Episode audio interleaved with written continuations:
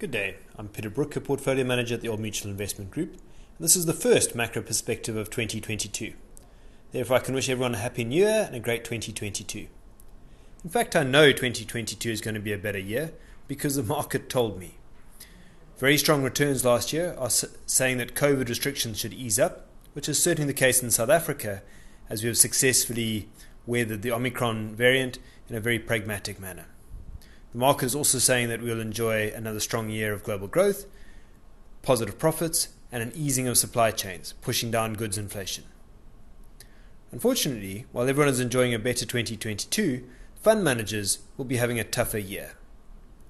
The V-shaped recovery is resulting in higher interest rates and a reduction in liquidity, which will probably mean lower valuation multiples, offsetting the better earnings and reducing expected returns.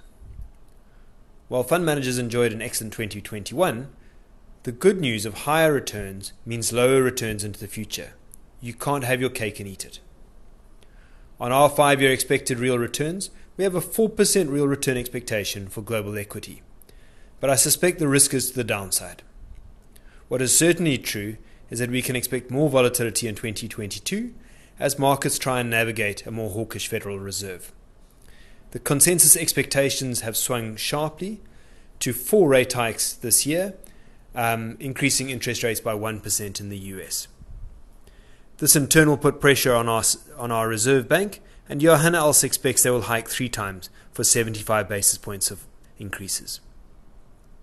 Quite frankly, neither of these numbers look too concerning in terms of slowing the economy down, but it's more about the cost of capital. In the developed world, where they've been actively printing money through quantitative easing, this has pegged global bond yields at very low r- real yields. As quantitative easing is removed and rates rise, this will allow bond yield, global bond yields to increase, which is happening at the moment. This is in turn is resulting in a sharp rotation from expensive growth shares to cheap value shares, within sectors away from tech towards financials and energy. Our funds are well positioned for this, and the increase in value is currently compensating for the decrease in growth.